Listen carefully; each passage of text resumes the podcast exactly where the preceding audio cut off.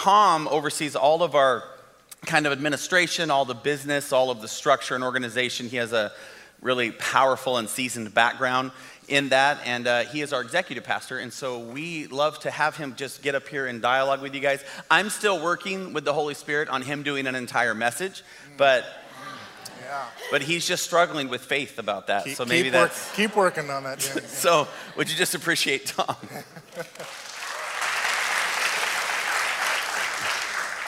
Thank you. It's always so good to worship with everyone here at, uh, in our with our Kesed family. So uh, I'm just going to briefly recap last year, 2021, and then talk briefly about uh, so far where we're at this year. So for many of you, you know that year after year we've we've uh, just been growing. Um, the giving has been growing every year. Our attendance has been growing, and last year is no different. For the year of 2021, our tithes and offering were up over 30 percent over the previous year. So we are very thankful. Yes, th- we're very thankful for that. So thankful, thank you for your faithful giving. Thank you for your prayers. Thanks for all you do for our staff. Um, so far this year in 2022, it's a little different story. We're actually down a little bit. And this is, I think, Danny, the first time that I've had to report that we've been down a little bit for the first two and a half months. And we understand, you know, times are a little more difficult now. You know, it costs more to fill up your gas tank costs more to feed your family. So we think there's some factors there. But uh, we're just going to trust the Lord uh, that He will provide, and that uh, we just we just ask you guys to prayerfully consider where you're at with your giving so far this year, and uh, we're going to trust that He will take care of us. So, uh, Danny, that's it for the giving. You had some some additional things? Yeah. So we told you that. Uh, so this building is is thirty thousand square feet. It's ten thousand on each level. We've remodeled the top two floors since it was given to us a few years back. If you have been downstairs, uh, you would experience a time warp and you would go straight back to 1955. Uh, and it's a beautiful space. There's a lot of opportunity for it. But we have been kind of building up to presenting to you as a church what we were going to be doing down there and raise some funds and really finish off this building. And then from there, we would move forward to talk about the Columbia campus. We wanted to finish this project first then talk about what God was going to do over at our Columbia campus. But with giving down like it is, we as leadership, as elders, uh, Tom and his wisdom, and I just feel also very strongly that we should probably pause that, that uh, we should take time to make sure that, that we are stable as a community, that we're continuing to, to function and fund all the ministries and do all the things that are very people focused. But I know a lot of you have been asking, like, when is that starting? And tell us more about it. So we wanted to at least show you the color boards that we prepped for this uh, in spite of pausing, this is kind of the, the future of what we're hoping for. One of the biggest things that we need down there uh, is a brand new kitchen because we do a lot of hosting here. And so these are just concepts, and so, uh, but they are sort of something that we uh, have been dreaming about and thinking about. And then obviously, uh, and this will be very exciting for a lot of us, but uh, we want to pull our staff into this building because right now we have an offsite office because we uh, don't have any office space here. And so we'd love to eventually create space downstairs for our staff to be on site so that people can come by. I think it'll create a whole new vibe. It'll just be a really exciting thing and a long time coming. We've not had an office in a church for the entire 12 years we've existed. And so it's, it's a really big deal. I think our team's a little bummed that we're not starting this project. We were hoping to start it like here in about a month and finish it by fall. But again, we just feel like uh, at this moment in time, it's just best for us to pause that. And that's just us being authentic and transparent with all of you, but showing you sort of the plans. And, you know, um, if, if uh, one of you just has an extra 300,000 you just want to write a check for, we will start this next week, right, right away. Um, but but uh, if you don't, uh, we're going to wait till God provides for us um, as He always does. Amen?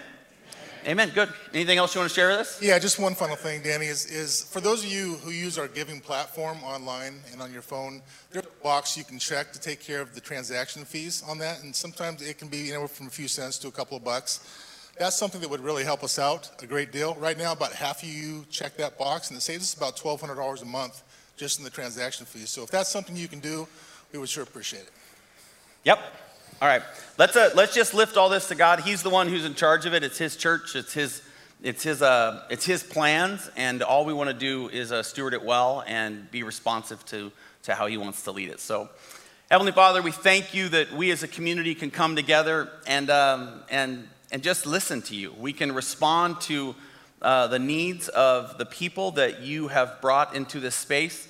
And we are so very honored that uh, you allow us to, to uh, be a part of this journey and this building of your community and your church. And so we are thankful, we are grateful, and we lift these needs to you. We lift uh, the families in this room that are affected by all that's happening in this, uh, in this world and in this economy. And we know, God, that uh, there are so many other things that, uh, that we can bring to you. And so we just, we just bring it all. And we are grateful. And we uh, give you all the glory and all the honor. In Jesus' name, amen. Amen. Can we appreciate Tom one more time?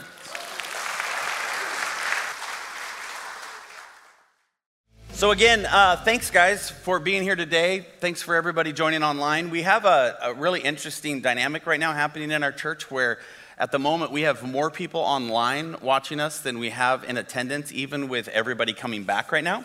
And so, I just want to thank all of those people who are uh, viewing, uh, especially ones that are out of state and are, are calling this their church home, even though they've never been here and never met any of us. It's really an interesting time. But uh, I just want to remind us that Kesed is a place for people who are spiritually curious. It's a place for people with church hurt. It's a place for people who can disagree respectfully and still sit in a community alongside others. It's a place for people uh, who are struggling with the idea that there even is a God, and it's a place for people who have been following this very alive and real God their entire lives. And that's what makes this room so very interesting. Uh, Chandra, who's been helping us out with worship, uh, described this room in that kind of beautiful way where she said, This is just a really interesting room because you've got some people who are just fully engaging, and you've got other people who are like, Who are you?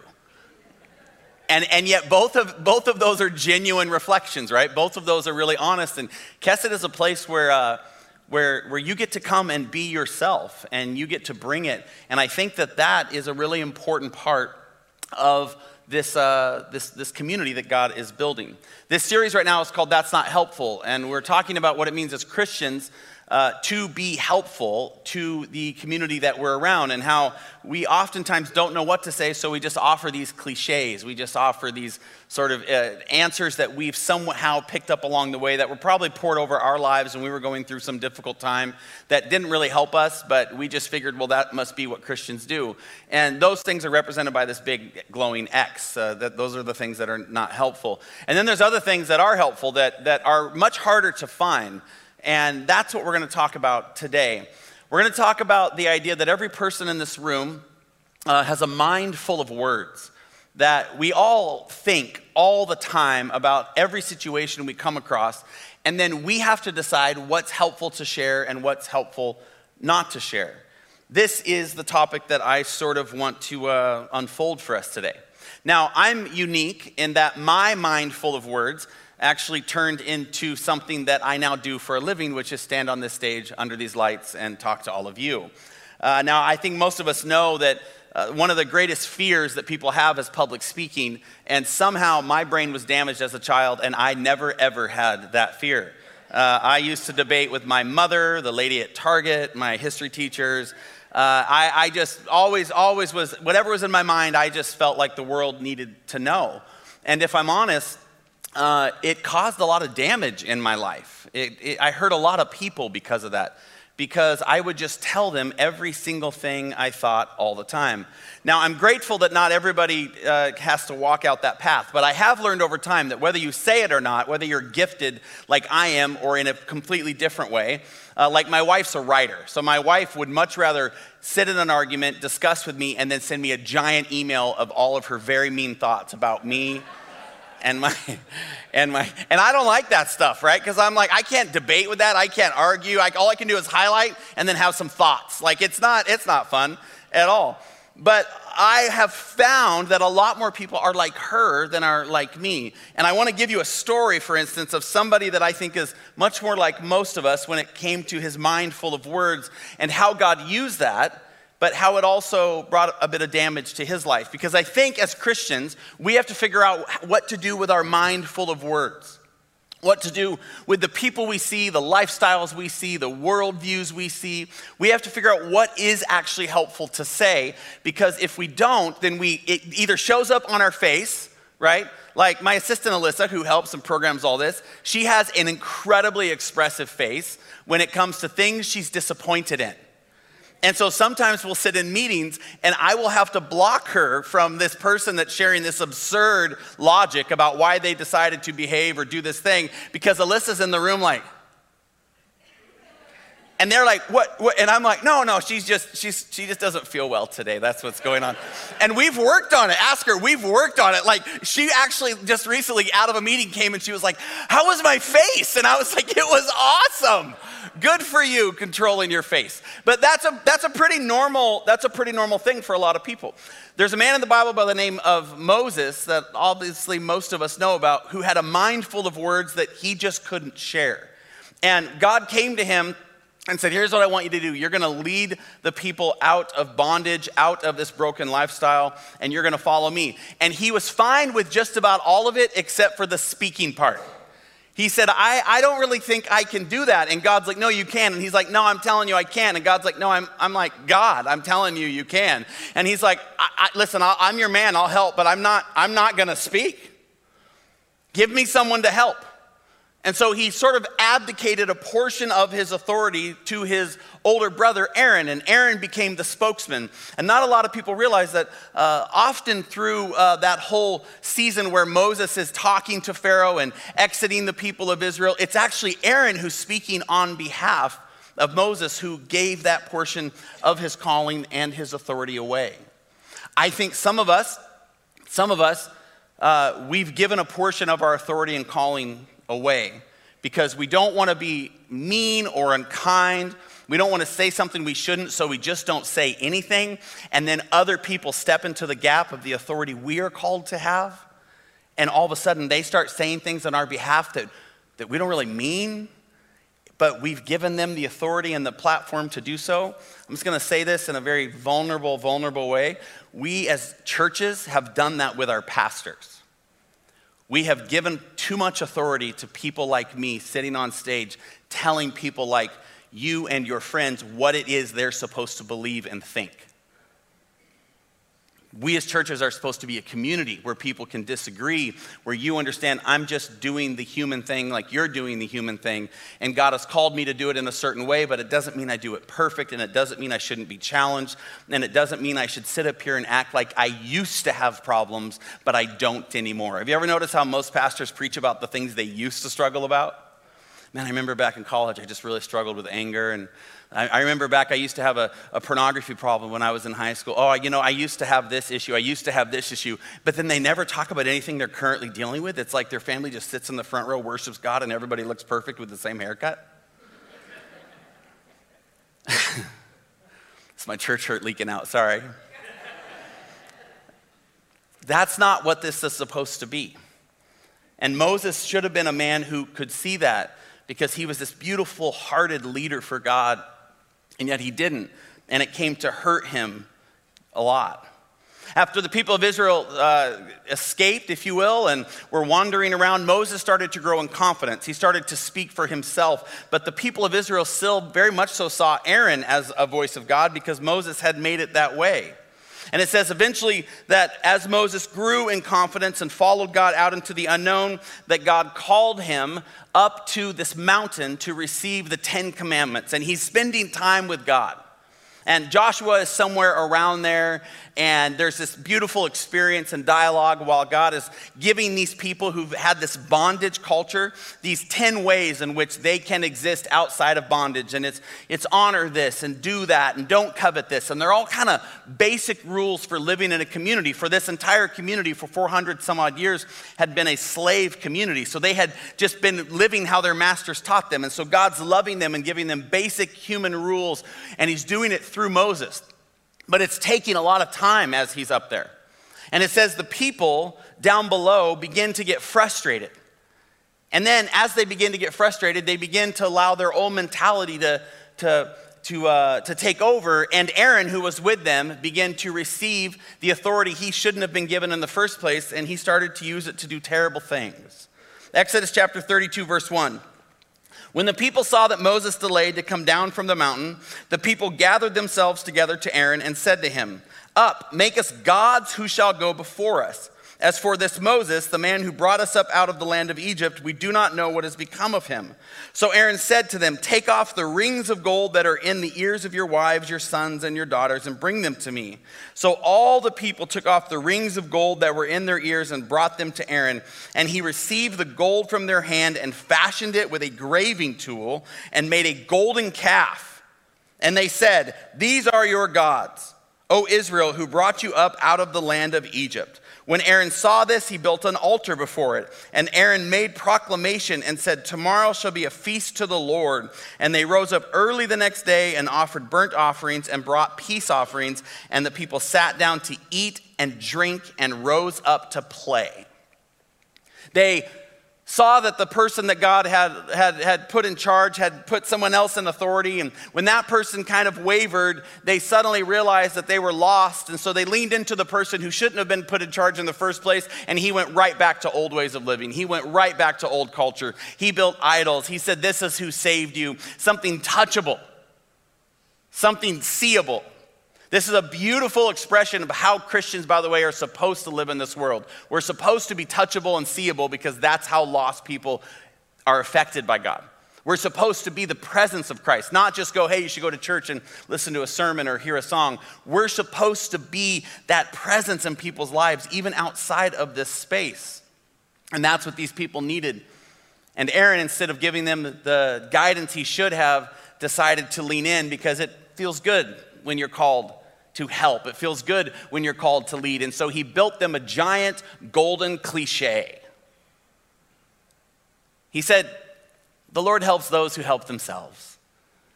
He said, When the Lord closes the door, he opens a window. He said, I don't know where Moses is. Here's a golden calf. You can touch it and worship it if you want to. This is always how the world responds. This is how many of us got church hurt in the first place because people just offered us giant golden cliches as we went through crisis instead of doing what Joe did, for instance, which is just be vulnerable and authentic and open handed inside the community. The best thing you can do with somebody who's hurting is just sit next to them.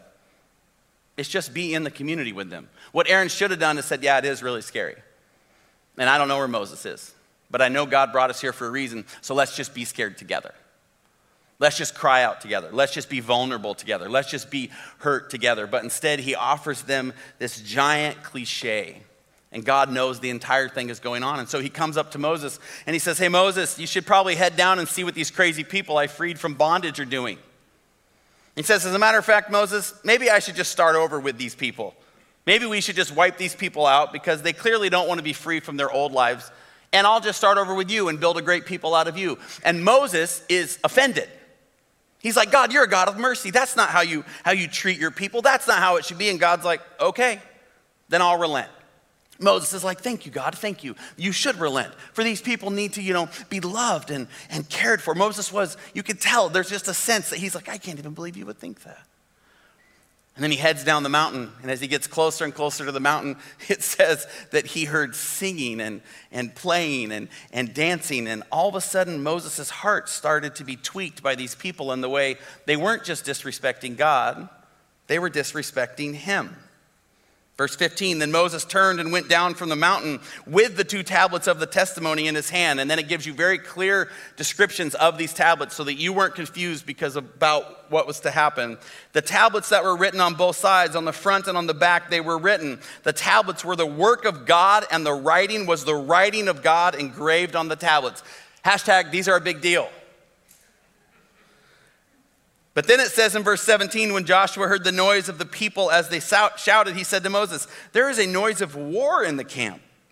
But he said, It is not the sound of shouting for victory or the sound of the cry of defeat, but the sound of singing that I hear. And as soon as he came near the camp and saw the calf and the dancing, Moses' anger burned hot. And suddenly Moses was just as offended as God. So Moses, unlike God, decided to do something about it. And he threw the tablets out of his hands and broke them at the foot of the mountain. He took the calf that they made and burned it with fire and ground it to powder. And then listen to this. Then he scattered it on the water and made the people of Israel drink it. This man lost his mind.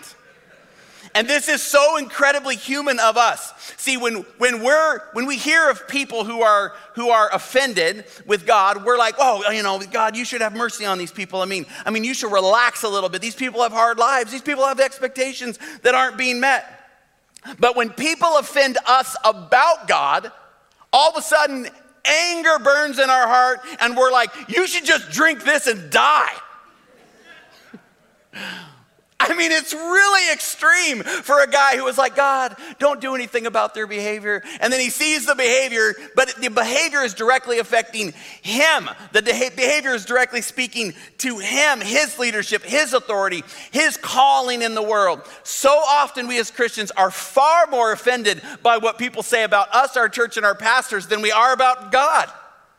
And when God's like, you know, I think I'm going to do something about this, we're like, I can't even believe that God would do that. You sh- have you seen all the different judgment of God in the world? And you're like, man, I don't know about this God. He seems cruel in so many ways. And then somebody says something mean about us or our family or our belief, and we're like, this person's clearly going to burn in hell. I should go write a sign and hold it on my face everywhere they go. This is just a very typical way that we exist. Moses is a consistent offender of this. We're all fairly uh, aware of when Moses strikes the rock. I don't know if you realize it's just a larger version of this story. In Numbers 20, nearing the end of their 40 years of wandering, the Israelites came to the desert of Zin and they're about to cross into the promised land, but there was no water. And once again, the community turns against Moses and Aaron. Once again, they make it personal. And so Moses is frustrated, but he decides this time he's going to handle it well. So he goes before God. He wants to do the right thing. He humbles himself along with Aaron, and God says to him, Yes, yes, I will bring forth water. He says to him, Go out now and speak to the rock, and water will come forth. So Moses gathers the people who are grumbling and angry and cross armed like this because once again Moses has drawn them into this drama where there's no water and they're still living in the desert. And how many years are we going to be doing this? And can't you believe it? And God and God and God and Moses and Moses and Moses and drama and drama and drama. And Moses gets up on the rock and he has a calling and he has a purpose and he finally has the ability to say the words, but he decides not to. He decides instead to teach them a lesson. Numbers 20, verses 10 through 12. Then Moses and Aaron gathered the assembly together before the rock, and he said to them, Hear now, you rebels. It's a great opening line to any sermon. And then instead of saying this is what God's going to do, he throws himself into the God offended club. He says, Hear now, you rebels, shall we, uh oh, now you're, you're offended with God? Shall we bring water for you out of this rock? And Moses lifted up his hand and struck the rock with his staff twice, and water came out abundantly. And the congregation drank and their livestock. And the Lord said to Moses and Aaron, Because you did not believe in me to uphold me as holy in the eyes of the people of Israel, therefore you shall not bring this assembly into the land that I have given them. God does not mess around when his people speak on his behalf in an inappropriate, unhelpful way you don't get to say we, you get to say he. And when people are offended with his word, you get to just say, man, I, I'll sit in, in that with you. You don't need to defend God. You don't need to march for God. You don't need to stand in the gap for God. One guy told me one time I need to take bullets for God. One guy told me Kesed would never survive unless I was willing to stand up for the way people were talking about God. And I said, Are you serious? That's like that illustration of a lion protecting, or a mouse protecting a lion. Like, what's it gonna do? Like, I am not here to defend God. I'm here to sit in some of the same frustrations you have, but more importantly, I'm here to sit with you as God reveals himself to you. I don't know why these people were thirsty in the first place. I'm not God. But if God tells you and I to minister to a person and speak into their lives, but instead we're so frustrated with the disrespect the person is showing us and God that we decide to smack them twice in the name of the Lord, God's still going to provide, by the way, for them as the water came out, but He's then going to go, uh, Danny, can we have a quick talk? I asked you to speak to the person, and you smacked them twice. This is what a lot of us do in our evangelism, in our offices, in our lives, with our employees. God's like, hey, be gentle with this person. And, and you're like, yeah, I'll be gentle with him. Smack! And then God like does discipline them or does correct them or does reveal himself, but then we don't realize that God's actually looking at us for we are more responsible than even the person of non-belief that is trying to journey and we are not helpful, not helpful, not helpful, not helpful, and God's just using it all over the place. Blessing, blessing, blessing, blessing. There's so many messed up churches led by messed up teams of people doing amazing things for God. But I'm just here to tell you, God takes it serious. That's one of the reasons this leadership stuff, it's not easy. I have dreams. I'm excited. I want to be in a building with my team. I want people to be able to stop by their church and see us.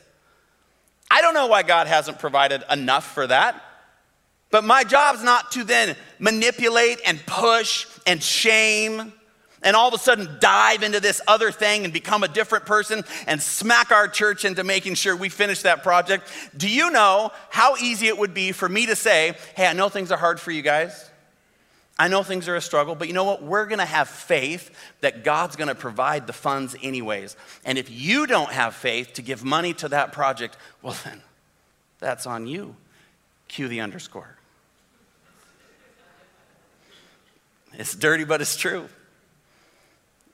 It's the name of another sermon I should probably write soon. It's dirty, but it's true.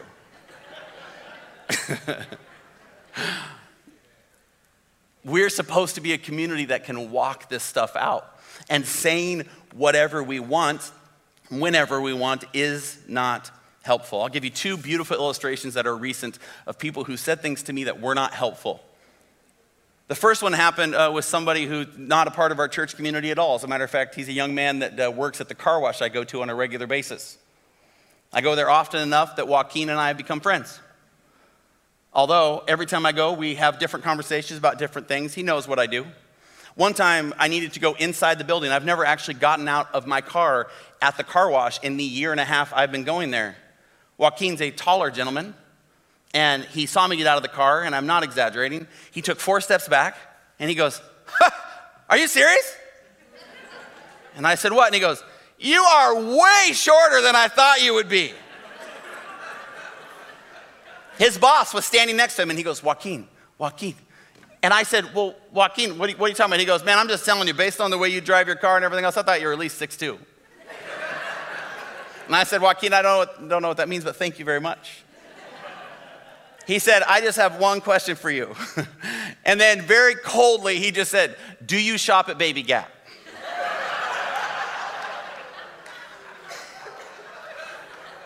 That's not helpful, folks. I drove there on Thursday before the service. I told him I was going to do this to him. I said, You know, I'm preaching about you. I'm preaching about you at church. I said, Can I have a picture? He goes, Sure. These are the two pictures we took. Here's the first one. Look at his face. The man's like six seven. Then, before I could stop the second picture, he did this just to show a little disrespect. it's so rude. and now, it doesn't always have to be secular, right? It doesn't always have to be outside your family. For instance, recently, uh, my beautiful wife, my wife and I met in junior high at 14 years old. I thought she was the most beautiful thing I had ever seen, and she didn't even barely talk to me. We started dating out of high school, but we knew each other from junior high. And recently, I had my two of my, my two daughters over, and they were just talking about stories and life and all the things. And I was in the other room, and I heard my oldest daughter ask my wife. She said, "Mom, why uh, why didn't you date Dad in junior high?" And she goes, "Oh, you know, we were just into different things." And I kind of stopped what I was doing, and she goes, "No, I mean, I mean, Dad's dad, right?" And and you love him. She goes, "Oh, I do. I love him dearly." She goes, "Well, what? Why, what, really? Why didn't you date him?" And then there was a lot of a lot of quiet, and this is when she shouldn't have said what was in her mind. and she goes, "Well, your dad just wasn't that handsome in junior high." Now I'm going to show you a picture just to prove the point that I think I don't, I don't think it's true. This is my wife at 14 years old when we met. Right? Beautiful. And this is me at 14 years old.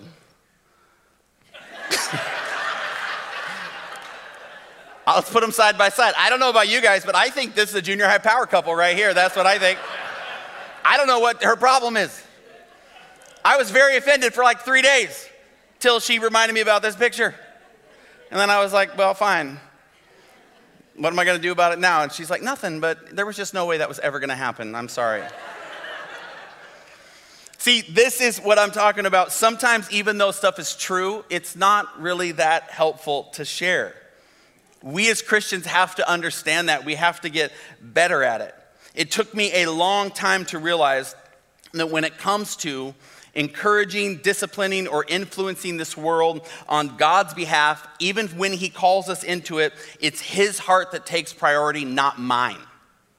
It's His story that takes priority, not mine. And when I let it get personal, when I let it get get too intimate, then I become someone who breaks his word, smashes it, grinds it up, and forces people to drink it, all in the name of holiness, when really it's all just a big power play on my behalf. We as Christians have been taught this. We have a legacy of this that we have to dismantle if we want the next generation below us, the ones we're going to give this whole thing away to, we have to dismantle it so that we can be the people God called us to be. And that's exactly what God did in the desert when he dismantled the leadership that was in the desert of Moses and Aaron, and he put a different man, Joshua, in charge who led those people into a new place, into a new season. And you know what's so beautiful about it? And I don't remember the verse exactly because it's not my most. It's like Joshua 1 6. It's one of the only places that when God is speaking to someone, he says, If you do this and this and this, you will be successful. And it's like, don't turn away and be courageous and do these beautiful things. And it's all about this obedience piece. If you will listen to me, you will be successful. You will be the person God calls you to be. And that's the whole entire purpose of everything we're doing here. Everybody asks, like, well, what's your version of success? There's only one version of success it's your life being obedient to the design God has for it. And if that means you're a missionary, in a far off land, or you're speaking on a stage, or you're working at a car wash and you're doing exactly what God has asked you to do, then you are successful. Your life will be full and you will be helpful. And you will be able to speak into people's stories and you will be able to be honest. And when it becomes personal, you'll go, oh man, I'm feeling that. But that's because it's impacting my story and that's not impacting my God. And God still wants me to love this person and be a part of their world. We are called to share our hearts unabashedly. But we are to do it in the name of the Lord and in the name of his movement. This is why we gather. This is what we're supposed to do. So I don't know where in your life you are easily offended. I don't know where in your life you are hurting. I don't know where in your life you are uh, avoiding because you don't want to get into those conversations. But I just want to say this I want to say that everything would change if we as Christians could learn how to take punches as good as we throw them. Everything would change if we could learn how to sit in difficult situations. Everything would change if we could sit in a room and be the hands and feet of Jesus, because ultimately that's exactly what impacted this world so much. It wasn't all the punches he threw, it was all the punches he took and loved people, anyways, that people noticed. And that's ultimately what communion's about, which we're going to take here in a moment. That's what the cross is about. It's the world throwing punch after punch after punch at him, and him standing there, receiving it, and loving them anyways. And people don't know what to do with that. But we're still out there throwing punches and burning down people's idols and making them drink it and proclaiming it's somehow righteous and loving. And we are hurting people on a regular basis. Our job is to sit in that space and receive from him. And if you're somebody who's been church hurt, if you're somebody who's who's been who has experienced this before, I say it again and again and again. I am so sorry. As someone with a little bit of authority in the church world, I am so sorry. That is not how it was supposed to work. And I am so grateful that you're here today taking another chance. And I believe in my heart of hearts that's the Holy Spirit working on you to bring you out of that, that place and into an entirely new experience with God's people. I think there's a lot of people like you coming, and I think a community like this could use you. I think for the rest of us, you got a job to do. You got to get better at taking punches. You got to get better at loving people. You got to get better at being helpful by keeping your mouth shut and just being the arms and hands that hold those who hurt. We have to believe that God will provide water in the desert, and we have to speak it and not smack people with it. And we have to be there when they experience his living water so that they can see that that quenched thirst isn't from us or our programs or our structures, but it is from God. Last Saturday, um, I was, uh, I'm going to close with this story. Last Saturday, uh, I was frustrated with a light behind my house, a parking light behind my house that comes off and on all night long. It's, one of the, it's a big street lamp that shines into our bedroom window. And so I sent a, a, a text to my neighbor who's part of our HOA, and I said, Hey, Joe, I need to know what to do about this light. Yeah, do I talk to the HOA people? Do I talk to somebody else? What do I do about it? And Joe didn't respond for like 15, 20 minutes. And then all of a sudden, I got a text from Joe, who was just on stage, our youth pastor. And he sent me this Hey, Danny, you know, I'm not sure. I think you could email the Clark Public Utilities and give them a call and ask. I would think they would manage those. Also, we would love to get together with you all. this is on a Saturday. And I was like, what? And then I realized I text the wrong Joe. I want you to put yourself in Joe's position. Your boss texts you on your day off with a random question about a street light with lots of passion, like, what am I supposed to do about this, Joe? and Joe replies by the, with, with helpful information that, by the way, really funny, ended up being correct because I retexted it to my correct neighbor across the street, and he said the same thing. You need to call PUD.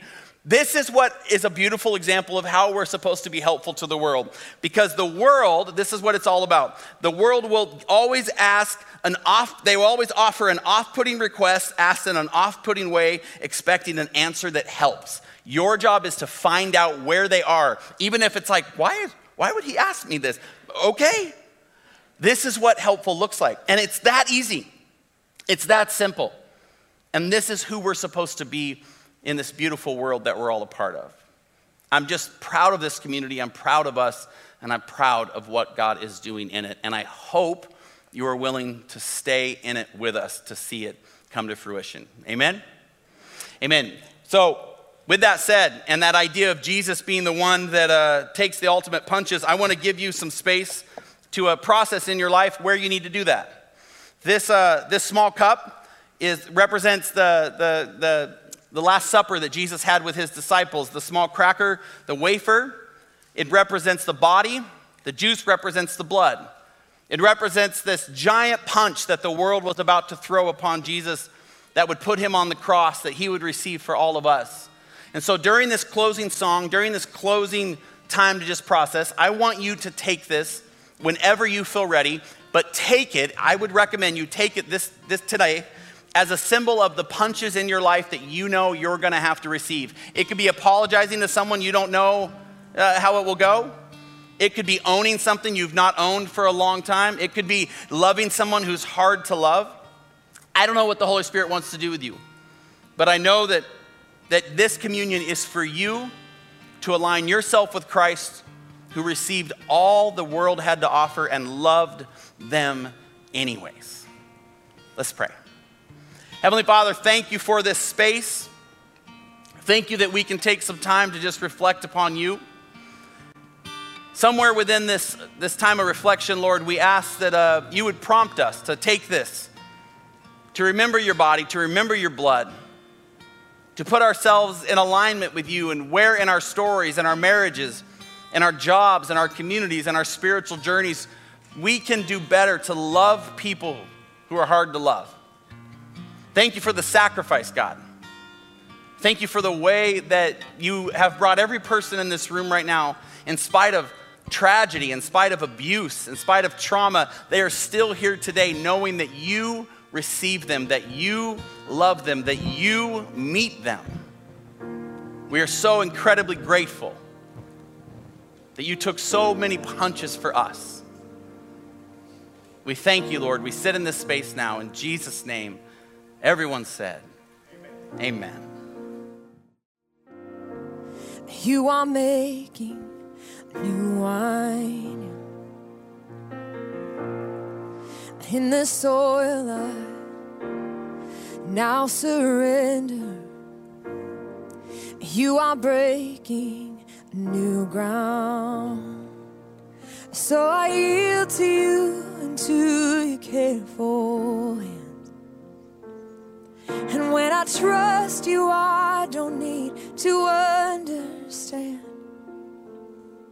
So make me a vessel and make me an offering. Make me whatever you want me to be. God, I came here with nothing but all you have given me.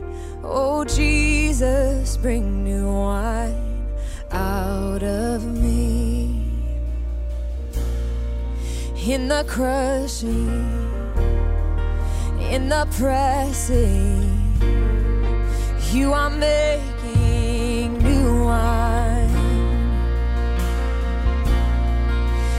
soil,